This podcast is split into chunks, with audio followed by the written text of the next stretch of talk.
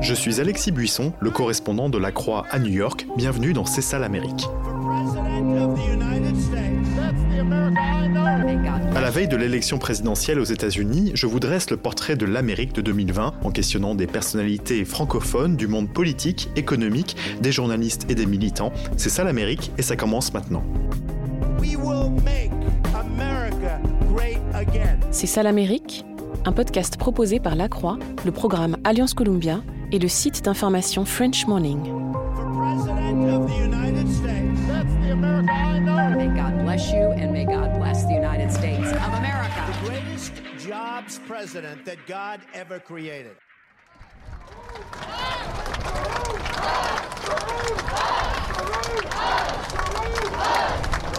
Nous sommes début juin à Harlem et je couvre l'une des nombreuses manifestations de Black Lives Matter à New York juste après la mort de George Floyd.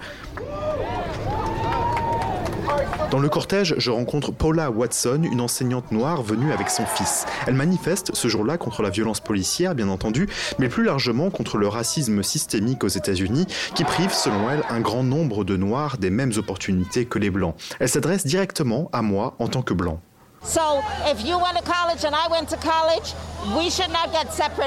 Si tu es allé à l'université et moi aussi, on devrait gagner la même chose, me dit-elle. Si on se fait arrêter parce qu'on fume un joint, je devrais être traité de la même manière que toi en tant que blanc. Les lois ne devraient pas être différentes. La police ne devrait pas se comporter différemment. Et nos enfants sont les mêmes. Ce que tu veux pour ta famille, je veux la même chose pour la mienne.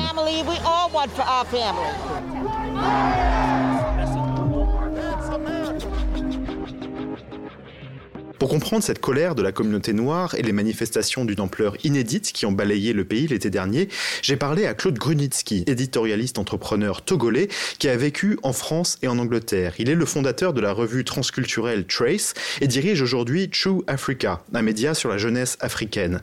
Installé à New York depuis plus de 20 ans, Claude Grunitsky a décidé de devenir américain en 2008, porté, comme beaucoup d'autres noirs, par l'espoir suscité par l'arrivée de Barack Obama au pouvoir. Bonjour Claude Grunitsky. Bonjour Alexis. Qu'est-ce que les, blancs exactement, ou même les noirs qui ne sont pas euh, américains, ne comprennent pas à propos de ce que cela signifie d'être euh, afro-américain euh, aujourd'hui? C'est une question de justice et d'injustice. Et les luttes inachevées des droits civiques font que beaucoup de blancs américains ou de non-noirs américains ou même de noirs non américains ne comprennent pas ce sentiment d'injustice raciale qui correspond au quotidien de beaucoup d'Africaines américaines. La réalité, c'est que il y a eu des avancées qui se manifestent euh, évidemment par ce qu'on évoque toujours, c'est-à-dire donc l'élection de Barack Obama, mais les mobilisations politiques africaines-américaines depuis l'abolition de l'esclavage en 1865, euh, elles sont en fait d'un ordre totalement différent aujourd'hui parce que euh, la possibilité d'enregistrer des violences policières avec un téléphone portable fait que on se rend compte qu'il y a eu un problème qui a été endémique et qu'il faut régler maintenant. Le racisme systémique, c'est que le citoyen noir ordinaire des États-Unis euh, souffre toujours de, de, discrimination et que ces réussites de la révolution des droits civiques sont réelles pour certains, mais qu'en réalité, euh, ce qui se passe au quotidien, c'est que euh, dans l'emploi, ils n'arrivent pas à progresser et à prendre du galon comme ils le souhaitent. Et puis évidemment, le, système extrême de ces violences policières met à jour le fait que euh, ben, la réalité, c'est que l'héritage radical de, cette lutte pour les droits civiques doit être maintenant pris en compte. Vous diriez que le racisme aux États-Unis a les mêmes ressorts qu'en France, qu'il se manifeste de la même, de la même manière?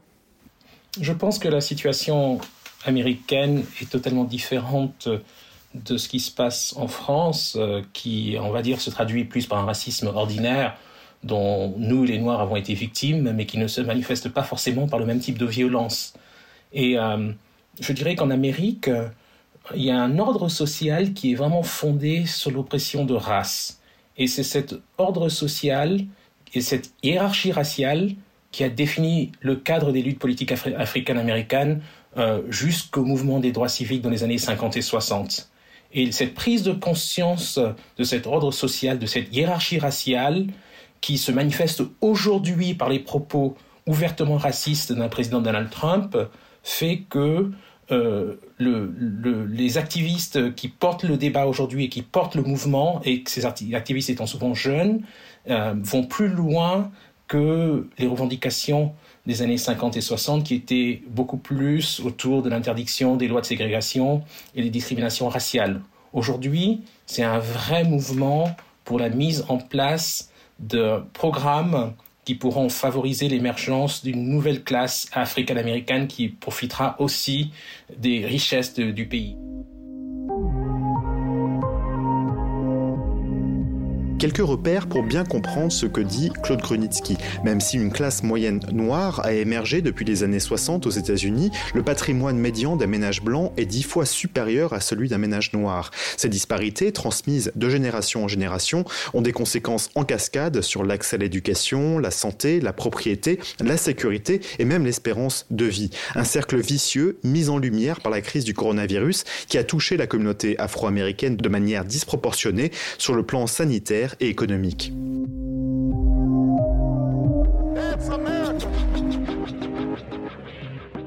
Avec la mort de George Floyd en, mai, on a beaucoup parlé d'autres jeunes noirs tués par des agents de police blancs, dont Michael Brown, qui a été tué, je le rappelle, hein, dans la ville de Ferguson, dans le Missouri, en août 2014. Cette tragédie avait donné lieu euh, à l'époque à de nombreuses manifestations, au lancement hein, du mouvement Black Lives Matter, mais rien euh, finalement de comparable avec les manifestations inédites qu'on voit aujourd'hui, inédites dans leur ampleur, dans leur durée. Quel rôle a joué euh, ce précédent de Ferguson dans les mobilisations actuelles, selon vous Cette année, en 2020, les manifestations se sont étendues sur l'ensemble du pays. Je les ai vues devant chez moi, à Manhattan, en face de la bourse de Wall Street. Et ça, c'est arrivé évidemment suite aux images choquantes euh, que nous avons découvertes après le décès de George Floyd à Minneapolis. Mais vraiment, on peut dire que c'est à Ferguson que ça a commencé. Et ce que je trouve vraiment intéressant et même un peu déroutant, avec cette nouvelle génération de jeunes activistes afro-américains qui, par ailleurs, m'inspirent à titre tout à fait personnel, c'est qu'il y a ceux comme euh, la jeune Brittany Packnett Cunningham, avec son association Campaign Zero, qui trouve ou qui essaie de trouver des solutions concrètes pour combattre les violences policières. Et elle, justement, cette Brittany Packnett Cunningham, a accepté déjà, à l'époque où Obama était à la Maison Blanche, avait accepté de travailler avec lui à la Maison Blanche et elle travaille avec lui aujourd'hui via sa fondation Obama à trouver des manières de réduire les violences policières et dès lors de participer de manière active au processus de démantèlement de l'ordre socio-racial. Mais dans l'autre camp, il y a les créatrices de Black Lives Matter. Il y a trois femmes qui ont créé ce mouvement et les deux plus actives, les deux qu'on voit beaucoup dans les médias et qui prennent la parole de manière régulière, ce sont des femmes noires qui s'appellent Alicia Garza et Opal Tometi. Et Alicia Garza et Opal Tometi sont en fait beaucoup plus connues que Britney Pecknett euh, Cunningham. Et elles ont fini par faire beaucoup de bruit en refusant de rencontrer Obama, même lorsqu'il les invitait à la Maison Blanche. Elles disaient que Obama représentait pour elles une forme de déception euh, puisqu'elle disait même ouvertement qu'Obama avait finalement fait très peu pour les Noirs lorsqu'il était président. Et euh, aujourd'hui, en 2020, le mouvement noir pour les droits civiques modernes est divisé. Il y a deux camps. Il y a le camp pro-Obama et le camp anti-Obama. Et les deux élections de Barack Obama en 2008 et en 2012 n'ont pas vraiment réduit les inégalités raciales aux États-Unis. Et c'est ça le bilan un peu terne sur cette question-là. Oui, et dans les cortèges, hein, on voit énormément de blancs aussi, beaucoup plus qu'en 2014, après Ferguson. Comment comprenez-vous euh, finalement ce réveil antiraciste de ces jeunes Américains blancs? C'est une réelle prise de conscience de ce qu'on appelle aujourd'hui le privilège blanc. C'est pour ça qu'il y a de plus en plus d'hommes et de femmes blancs qui payent pour se faire expliquer pourquoi en réalité leurs comportements sont racistes. On a beaucoup parlé de grands euh, euh, professeurs d'Harvard comme Mazarin Banerjee qui a travaillé sur les biais inconscients et justement la nouvelle génération de blancs qui ont aujourd'hui 20, 30, 40 ans et qui sont justement dans la vie active et qui côtoient des noirs et qui côtoient des personnes de couleur au quotidien se rendent compte que euh, bah, parfois ils peuvent être racistes sans le savoir. Et c'est ce racisme rampant mais qui est un peu pernicieux et qu'on appelle aujourd'hui systémique qui persiste aux États-Unis. Et les démocrates euh, se sont rendus compte de ça. Et lorsqu'on voit la nouvelle euh, mouvance de, des élus démocrates, on se rend compte que les députés qui sont des femmes, hein, de squad comme on les appelle, les députés Alexandria Ocasio-Cortez de New York ou Ayanna Presley de, de Boston ou même Rachida Tlaib de, de, du Michigan ou Ilan Omar euh, à Minneapolis, en fait, qui sont des femmes de couleur, on se rend compte que leurs partisans sont en majorité blancs et que les électeurs blancs s'identifient à ces femmes qui sont dans une forme de radicalité qui n'est pratiquement jamais vue au Congrès américain. Et ça, je trouve ça vraiment intéressant parce que ce sont des femmes militantes et en quelque sorte radicales qui sont en train de porter le débat politique avec le soutien d'électeurs blancs de classe moyenne et, des, gens qui ont fait des études supérieures. Et je pense que ensemble, c'est une configuration qui peut faire euh, euh, bouger les lignes euh, de manière totalement pragmatique. Le privilège blanc, c'est cette idée controversée, hein, par ailleurs, théorisée dans les années 70 par euh, la professeure et euh, militante féministe et antiraciste Peggy McIntosh, que euh, être blanc vient avec un certain nombre de privilèges sociaux, économiques, etc. Je dirais que le privilège blanc, c'est justement le fait de ne pas savoir et de ne pas reconnaître et de ne pas être conscient du fait qu'on bénéficie de certains privilèges des privilèges qui se manifestent au niveau de l'accès à l'éducation, par exemple, lorsqu'on est enfant, euh, parce qu'on vit dans un quartier où il y a de meilleures écoles, alors que les Noirs n'ont pas accès aux bonnes écoles, parce que justement, ils vivent dans des quartiers défavorisés. Ensuite, ça se manifeste à l'université, où même Michelle Obama a parlé du fait qu'elle avait souffert de racisme à l'université de Princeton quand elle était freshman, donc en première année d'université, et qui parle même de ce qu'elle a vécu à la Maison Blanche. Donc ça va donc euh, de l'école à, la vie active pour égaliser un peu la société et permettre l'émergence euh, d'un meilleur vivre ensemble, il faudrait une révision fondamentale de l'histoire contemporaine des luttes pour l'égalité et la justice aux États-Unis. Et ça, ça va passer par un dialogue entre les blancs et les noirs. Et pour que ce dialogue puisse se faire, il faudrait que les blancs puissent reconnaître qu'ils ont ce privilège, qu'ils en jouissent, et qu'il serait temps de partager un petit peu avec les Noirs aussi.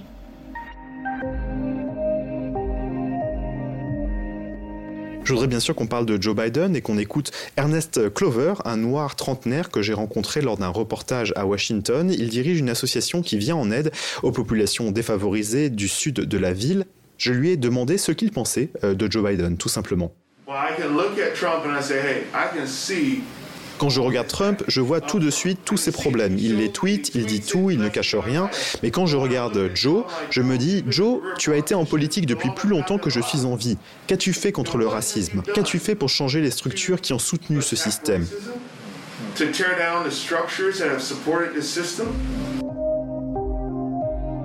Ce sont des déclarations qui ont été faites avant que Joe Biden ne sélectionne une femme noire, hein, Kamala Harris, comme colistière. Claude Grunitzky, est-ce que Joe Biden et les démocrates doivent s'inquiéter de ce genre de, propos que j'ai finalement beaucoup entendu dans la bouche de jeunes manifestants noirs et qu'on entend moins euh, chez, chez leurs aînés euh, qui sont beaucoup plus reconnaissants à Joe Biden de ces huit années euh, passées aux côtés de Barack Obama? J'ai parlé avec beaucoup d'amis noirs qui sont effectivement assez méfiants envers Joe Biden et ils m'ont donné de multiples raisons qui expliquent justement cette méfiance. Euh, ils ont regardé ce qu'il a fait en plus de 30 ans au Sénat et ils n'ont pas identifié de mesures qui ont permis l'accélération du progrès de la communauté noire aux États-Unis. Alors, je suis obligé de leur expliquer qu'il a souvent été dans le consensus et qu'il est en fait euh, en politique depuis très longtemps et que le, pays avait quand même pas mal évolué mais c'est vrai que j'arrive pas à convaincre certains des amis noirs qui trouvent que euh, Biden a été un peu trop conservateur et a entretenu une sorte d'état de dépendance et de vulnérabilité et toléré beaucoup d'inégalités de classe et de race. En revanche, lorsque j'arrive à convaincre certains de mes amis noirs que Biden est the real deal, comme on dit aux États-Unis, c'est lorsque je raconte les anecdotes euh, du Sud et des États du Sud et des communautés noires du Sud, justement dans les environnements de culte plutôt baptiste qui, qui explique que Joe Biden est quelqu'un qui a toujours été fidèle au poste, qui a toujours entretenu des liens avec la communauté noire et qui a en quelque sorte été à l'origine de la jurisprudence en fait progressive au Congrès américain parce qu'il était très très très proche de certains leaders, des communautés euh, de prière, des, de certains euh, syndicats dans le sud de l'Amérique. Et c'est justement euh, l'agrégation et la fédération de tous ces talents du Sud, de ces talents noirs du Sud qui ont permis de remporter la primaire démocrate et de devenir justement le candidat qui va affronter Trump en novembre. Donc je pense que Biden est incompris, il est à l'origine de plusieurs législations sur les droits civiques qui justement euh, ont été appliquées avec vigueur. Mais comme il communique très mal, contrairement à Donald Trump, il n'arrive pas à expliquer ce qu'il a fait dans le passé, et je pense qu'il euh, va être obligé de le faire un peu mieux s'il veut être élu le 3 novembre. Comment vous ressentez en fait ce pays aujourd'hui? Est-ce que vous êtes toujours fier euh, finalement d'avoir demandé la nationalité américaine? Ou est-ce que ces quatre dernières années de présidence Trump ont été ont été difficiles pour vous, ont mis à mal finalement votre, votre lien, votre attachement aux États-Unis Je vais répondre de manière très très franche j'aime l'Amérique. Est-ce que je l'aime autant qu'en 2008 lorsque Obama a été élu? Je dirais oui, parce que l'Amérique est malgré tout le pays du débat. Et les Américains mettent les pieds dans le plat, et les jeunes Américains sont moins polis, peut-être euh, par rapport à ce débat que l'étaient les générations précédentes, et toutes ces controverses, toutes ces violences, tous ces affrontements concernant les problèmes raciaux, ça fait que le débat va quand même avancer parce qu'on va en parler. En France, malheureusement, on ne parle pas assez de problèmes ethniques, de problèmes raciaux, parce que justement la République française est indivisible, on ne doit pas distinguer les citoyens en fonction de telle ou telle appartenance. Et ce que je trouve intéressant, c'est que ce débat, qui est absolument massif en ce moment en Amérique, va permettre, je pense, à beaucoup de Noirs et à beaucoup d'autres minorités de bénéficier de nouveaux programmes comme celui qu'a annoncé Biden justement pour aider les entreprises détenues par les Noirs à accéder à des marchés fédéraux. Ce débat fait que des nouvelles politiques publiques vont être mises en place, de nouveaux programmes vont être mis en place et qui vont permettre aux Noirs et aux minorités d'accéder à des fonctions plus qualifiées, à des meilleurs logements, à de meilleures universités et peut-être euh, à changer tout le système américain et a progressivement effacé ce racisme systémique qui a défini l'Amérique depuis 400 ans. Sur cette note positive, merci Claude Grunitsky, fondateur de True Africa. Merci à vous qui avez suivi ce nouveau numéro de C'est ça l'Amérique. On revient très vite pour une nouvelle immersion au cœur des débats américains de 2020. À bientôt. C'est ça un podcast proposé par La Croix, le programme Alliance Columbia et le site d'information French Morning.